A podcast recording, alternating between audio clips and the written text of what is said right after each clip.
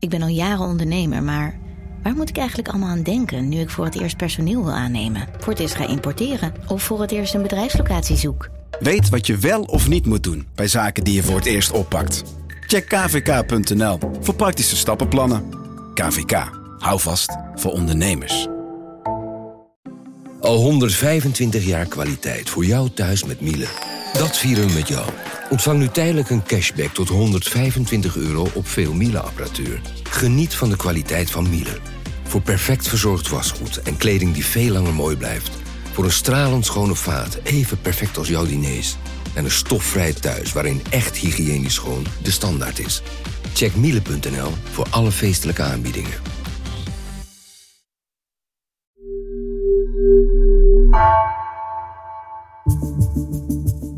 Vanaf de redactie van NRC het verhaal van vandaag. Mijn naam is Thomas Ruip.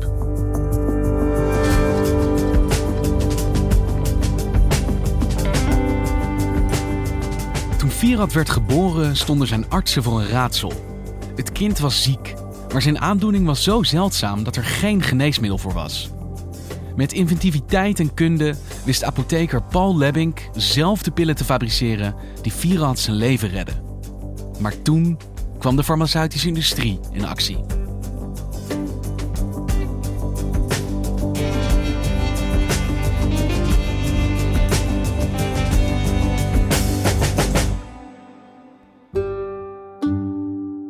Paul Lebbink is apotheker in Den Haag. Hij is eh, begin 60, zit 30 jaar in het apothekersvak.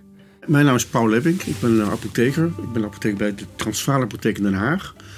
Uh, die staat ook in de Transvaalwijk. Dat is een wijk die nou, op dit moment wel gekenmerkt wordt door het multiculturele karakter. Het is ook een beetje een achterstandswijk. En het is ontzettend leuk om hier apotheker te zijn. Het is ontzettend leuk om mensen een stukje verder te helpen met hun gezondheid. Nou, de apotheek van Paul ziet er eigenlijk gewoon uit zoals je een apotheker altijd uitziet. En dan een beetje een moderne, gewoon een enorme glazen ruit. Met daarachter een wachtkamer en een balie en wat hokjes waar apothekers zitten te werken. Karel Berghout is NRC-redacteur. Zijn nieuwe boek Meester van de Medicijnen over de farmaceutische industrie is net verschenen. Maar als je daar achter de trap op gaat, dan kom je in een andere wereld. Vergeet de foto, dan gaan we zo meteen naartoe Je gaat een trapje op, je gaat nog een trapje op en maakt een bochtje. En in één keer bevind je in een soort doolhof van kamertjes die allemaal een beetje door elkaar liggen. Oude keukentjes, een grote vergaderzaal. Loop je nog wat door en dan kom je bij de bereidingsruimte. Daar kom je niet zomaar binnen. Er zit een luchtsluis in. Uh, je moet een uh, speciaal haarnetje op. Je moet uh, een laboratoriumjas aan. Je moet handschoenen aantrekken. Dan ga je door de luchtsluis heen en dan sta je in een soort, ja, eigenlijk een soort uh, wit laboratorium, zoals je dat uh, ook wel kent uit de science fiction films. De druk hier is wat hoger dan daar. Alle lucht die hier binnen is, die is supergoed gezuiverd. En dan wil ik, ja, in principe kan er geen bacterie naar binnen komen. Strak en steriel. Heel strak en heel steriel.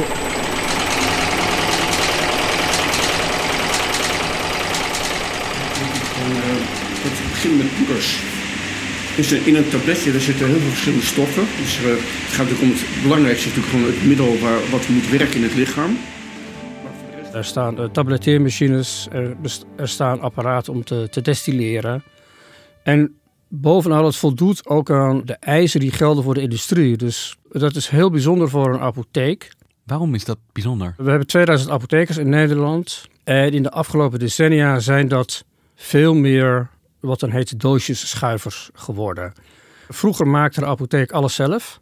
Maar je hebt in de loop van de 20e eeuw de zogeheten geneesmiddelenrevolutie gehad. Toen is de industrie heel veel mooie nieuwe middelen gaan ontwikkelen. Dat heeft ons veel uh, extra gezondheid gebracht. Maar een neveneffect is eigenlijk dat de productie van geneesmiddelen is verplaatst naar de farmaceutische industrie. Op een handjevol apothekers na dat besloten heeft om te blijven bereiden. Um, en dat was ook de voornaamste taak van de apotheker. Gewoon bereiden en zorgen dat er een middel beschikbaar was. Zelf vind ik dat het nog steeds ook gewoon de kerntaak van de apotheker is. Ervoor zorgen dat de patiënt aan die middelen kan komen. Dus Paul Lemming is een van de weinige overgebleven ambachtelijke apothekers. Ja. En wat maakt hij daar dan in zijn moderne klassieke apotheek? Dat loopt ontzettend uiteen. Als er eh, bijvoorbeeld eh, een mevrouw is met reuma die heel slecht een reumapil kan verdragen in haar maag, maken zij een zetpil. Hij breidt onder meer eh, cannabisolie en verder maakt hij ook geneesmiddelen voor zeldzame ziekten.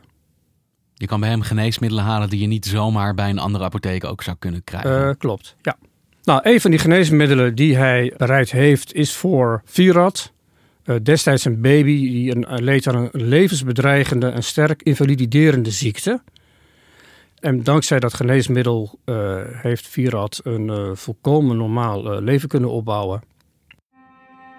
En wie is deze Virat? Nou, Virat is in Den Haag geboren in december 1996. Leek een sterke, gezonde baby. Maar toen hij thuis kwam ontdekte zijn moeder eigenlijk al heel snel dat er iets niet klopte. Hij was heel erg stil de hele tijd. Baby's horen natuurlijk niet stil te zijn, dat weet eh, elke ouder die een jong kind heeft. Die hoort te huilen, te krijsen. Die horen toch zich van tijd tot tijd behoorlijk, eh, behoorlijk te huilen. Dus hij heeft het ziekenhuis gebeld. Hij moest meteen weer terug naar het ziekenhuis in Den Haag. En daar eh, hebben ze hem eigenlijk meteen, meteen, vrijwel meteen doorgestuurd naar een gespecialiseerd kinderziekenhuis in Rotterdam. En de verdenking was eigenlijk al heel snel, dit is een zogeheten stofwisselingsziekte. Wat betekent dat? Nou, dat betekent eigenlijk, de stofwisseling is een ongelooflijk complex eh, proces in het lichaam waarbij eiwitten worden afgebroken. Als er één zo'n stofje ontbreekt, dan ontbreekt eigenlijk één schakel in de ketting. En dan valt die hele ketting en stil en die hele stofwisselingscyclus. Dan hopen afvalstoffen zich op. En die afvalstoffen, in dit geval ammoniak, eh, vergiftigen dan eh, het kind. Dus Virat raakte razendsnel vergiftigd door de ammoniak. Zijn lichaam vergiftigt zichzelf Ja, eigenlijk. volledig. En met name dan, eh, wat, eh, dan zullen heel snel organen uitvallen. Maar wat eigenlijk het eerst eh, bedreigd wordt, zijn de hersenen. Dus als je er niet razendsnel bij bent, dan loop je blijvende hersenbeschadigingen op. Als je het al overleeft. Dus dit was alarm, spoed. Dit was alarmspoed. Het grote probleem was alleen welk stof je mist. Ze hadden wel een paar kandidaten, eh, maar het is ook gut feeling. En kinderarts Hans de Klerk had toch eigenlijk het gevoel dat stofje moet het zijn. Maar dan, want we hebben daar geen medicijnen voor. Het is een biologisch stofje, die kunnen we niet zomaar maken. Toen bedacht hij, rondkijkend in zijn laboratorium, in één keer hey, hij zag een potje staan. Een potje dat eigenlijk uit de chemische industrie komt en dat je puur gebruikt om je apparaten van tijd tot tijd opnieuw in te stellen. Kalibreren heet dat. Oké. En in dat potje zit eh carbamylglutamaat. Maar hij dacht, eigenlijk lijkt dat stofje verschrikkelijk op het stofje dat Virat mist. Vergelijken met linksdraaiende en rechtsdraaiende yoghurt. Het is eigenlijk hetzelfde yoghurt, maar er zit chemisch een heel klein verschilletje in. En toen dacht hij, misschien, als ik het hem geef, gaat hij dan zijn rondje wel draaien. Het stofwisselingsrondje. Briljante, wilde ingeving. Iets wat helemaal niet een geneesmiddel is. Toch Niet wild, maar beredeneerd. Hè, Dus een beredeneerde gok zou je het kunnen noemen. Eh, maar aangezien er geen alternatief was, het is toegediend. En binnen enkele dagen, en dat is echt razendsnel, knapte Virat inderdaad op. En toen wist de dokter ook, het werkt. Hij is genezen. Nou, genezen? Nee, hij bleef natuurlijk die ziekte hebben. Hij miste dat stofje en hij had dus dat geneesmiddel nodig. Er was alleen één probleem. Het was niet de bedoeling dat Virat de rest van zijn leven in het ziekenhuis zou blijven en zijn geneesmiddelen zou krijgen van de ziekenhuisapotheker. Dus heeft kinderarts Hans de Klerk gevraagd: wie is jullie apotheker? Laat me raden. Paul Lebbink. Paul Lebbink. Hij belde mij en ehm, hij vroeg van nou, kun jij gewoon een middel maken met carbamylglutamaat? Want dan kunnen we dat aan de jongen geven. En Paul die hoorde dat zo'n beetje aan en dacht: ja, ja, dit klinkt allemaal wel een beetje wild. Is dit wel helemaal te vertrouwen? Nou, die carbamylglutamaat, dat is een, eh, een, een stofje ehm, wat eigenlijk gewoon in de apothekersbranche onbekend was. Nou, ik ging dus doorzoeken, eh, allerlei chemicaliënfirma's eh ben ik langs gegaan. En uiteindelijk bij een verfindustrie eh, kon ik dit middel betrekken. Dus Paul Lebbink is naar die verfabrikant gegaan en heeft gezegd: Ik wil dat middel van jullie kopen. Ja. Om als geneesmiddel te gebruiken. Als geneesmiddel te gebruiken, toen heeft die fabrikant wel gezegd: ja, eh, let wel, er staat hier een toevoeging: not for human use. Want dat sta- staat er standaard bij. Zei Paul: ja, oké, maar stuur maar op. En eh, toen kreeg ik het binnen en dat, we hebben het geanalyseerd. Het was zuiver, het was goed. En nou oké, dan durven we dat wel aan die patiënt te geven. Het lukt ook om daar capsules van te maken. En? Nou ja, het werkte. Het werkte gewoon ontzettend goed. Dus ik eh, kon hem gewoon op een bepaald moment terugbellen. Ja, het, lukt mij om gewoon eh, dat middel eh, te bereiden. En dan kunnen we het aan die jongen geven. En ik had toen niet in de gaten hoe belangrijk dat was. Pas later merkte ik van ja, het is echt gewoon een levensreddend middel. Want als hij dat niet zou krijgen, zou hij dus levenslang gewoon gedialyseerd moeten blijven in het ziekenhuis. Dan wel gewoon heel vaak terugkomen, maar ja, met de capsules die wij konden maken, kon hij gewoon naar huis. En uh, waardoor de jongen heel veel vrijheid kreeg. Want hij kon gewoon als een jongen uh, gewoon opgroeien zoals uh, ieder kind wil opgroeien. Maar het is eigenlijk een soort ja, farmaceutisch sprookje met bijbehorend happy end. Ja, behalve dat op een gegeven moment de farmaceutische industrie wakker werd en roet in het eten ging gooien. In het voorjaar van 2003 kreeg Paul Lebbing bezoek in de apotheek van twee advocaten. Die advocaten zeiden tegen hem: Jij moet nu stoppen met dat geneesmiddel voor jouw patiënt, Virat. Waarom? Wij hebben nu een geneesmiddel, hetzelfde geneesmiddel. En het kon eigenlijk nog maar op dat moment niet zo heel erg lang. Het gaat terug tot het jaar 2000. Toen heeft uh, de Europese Unie de zogeheten weesgeneesmiddelenwetgeving ingevoerd.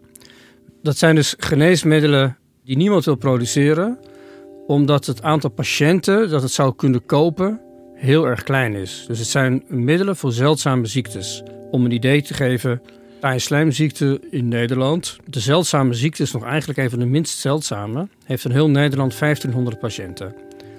Ja. Uh, de aandoening die Vierad heeft, ik geloof dat er nu in Nederland vier of vijf geteld zijn, maar zeg maar een handjevol. Zo weinig. Dus dat is ontzettend weinig. En daarom heeft dus de Europese Unie gezegd: laten we nou extra stimulansen verzinnen. Een Amerikaans voorbeeld. Om de farmaceutische industrie te prikkelen toch een geneesmiddel te gaan ontwikkelen. De belangrijkste is misschien wel dat je, als je het gaat doen, 10 jaar marktexclusiviteit krijgt. Dat is geen patent.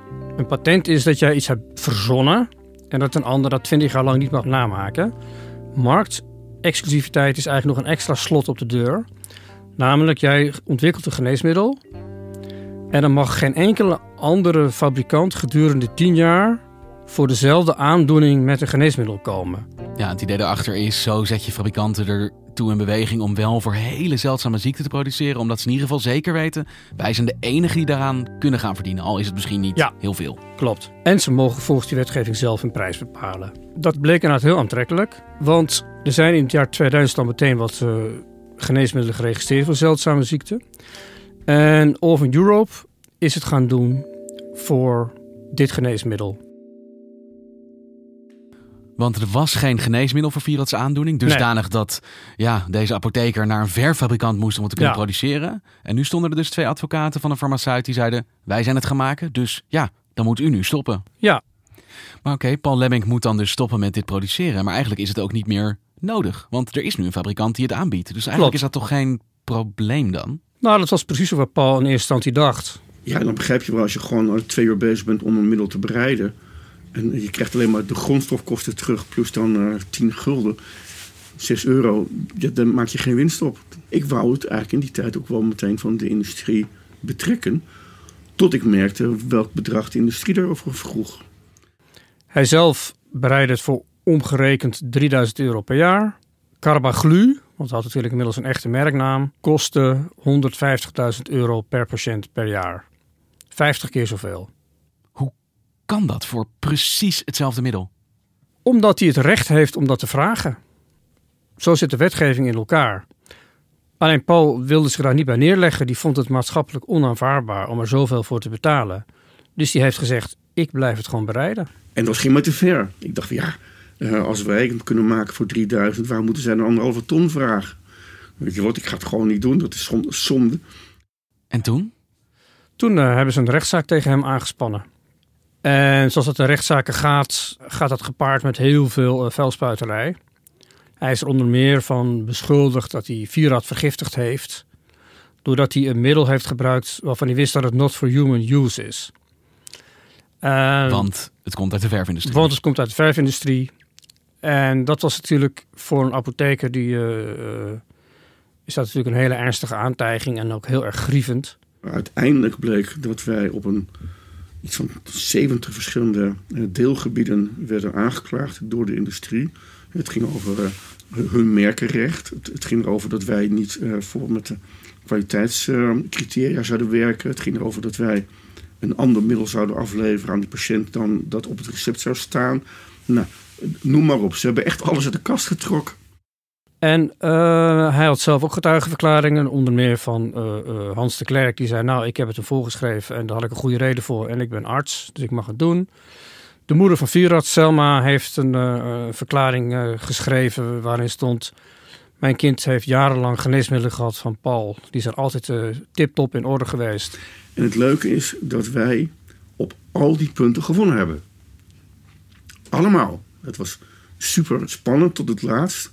Maar het was wel ook een, een enorme overwinning. Hij won Hij won. van de farmaceut. Hij won van de farmaceut. En toch is hij gestopt. Want? De farmaceut doet wat farmaceuten dan altijd doen. Doorgaan met procederen. Tegen andere instanties die mogelijk betrokken zouden kunnen zijn bij het toelaten van dit eh, bereide middel van Paul. Denk aan de zorgverzekeraars die op de rol stonden voor een rechtszaak. Denk aan de inspectie. De verzekeraar in die tijd, dat was Delta Lloyd, zei: eh, Nou, meneer Lebbing, dat gaan we niet doen. Want wij beschouwen dit als een farmaceutisch conflict. En ehm, dat moet u dan maar gewoon onderling oplossen. En Paul moest elke keer weer opdraven om zijn verhaal te doen. Die druk werd heel groot. En hij vond ook dat hij te weinig steun kreeg van de zorgverzekeraars in zijn streven om de kosten laag te houden. En daarnaast moet u weten van, ja, dit is wel voor ons eh, een, een, een beetje duurder, maar andere verzekeraars betalen eraan mee. Dus daar ligt ons belang niet zo. Ja, weet je, met dat antwoord schrok ik heel erg. Want ik werd niet gewaardeerd voor eh, eh, de inspanningen die ik voor die verzekeraar pleegde.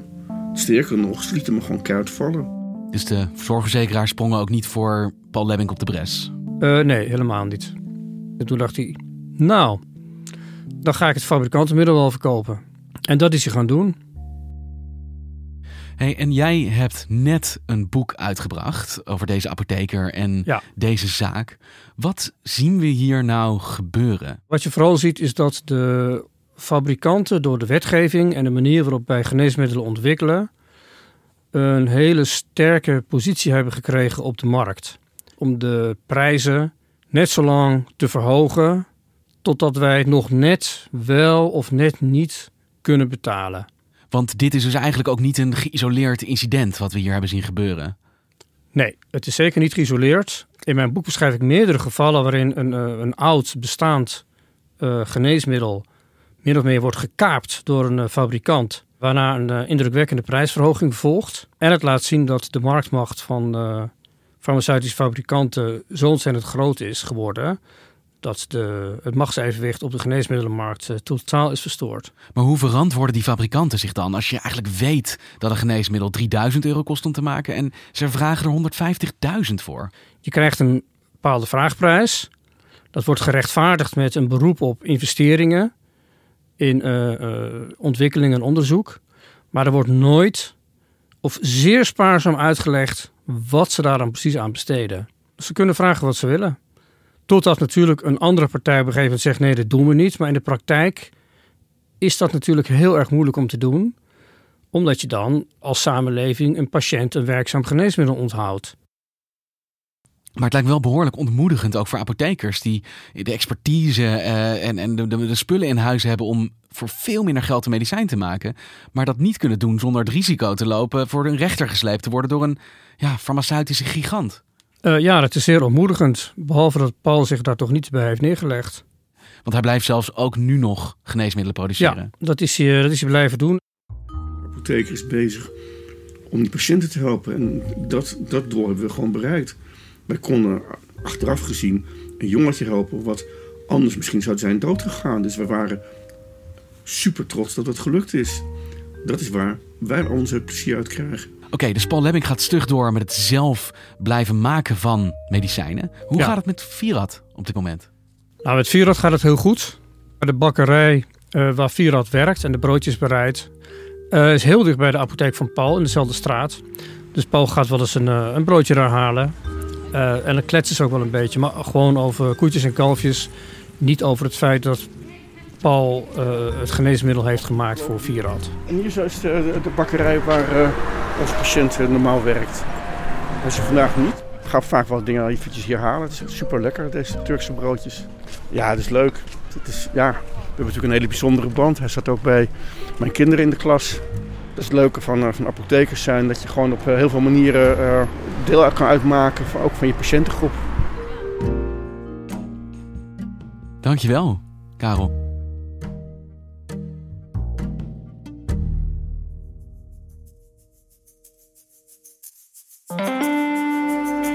Je luisterde naar vandaag, een podcast van NRC. Eén verhaal, elke dag. Deze aflevering werd gemaakt door Felicia Alberding, Allegria Ioannidis, Lis Doutsenberg en Jeroen Jaspers. Plaatsvervangend chef van de audioredactie is Edo Haviga. Dit was vandaag. Morgen weer.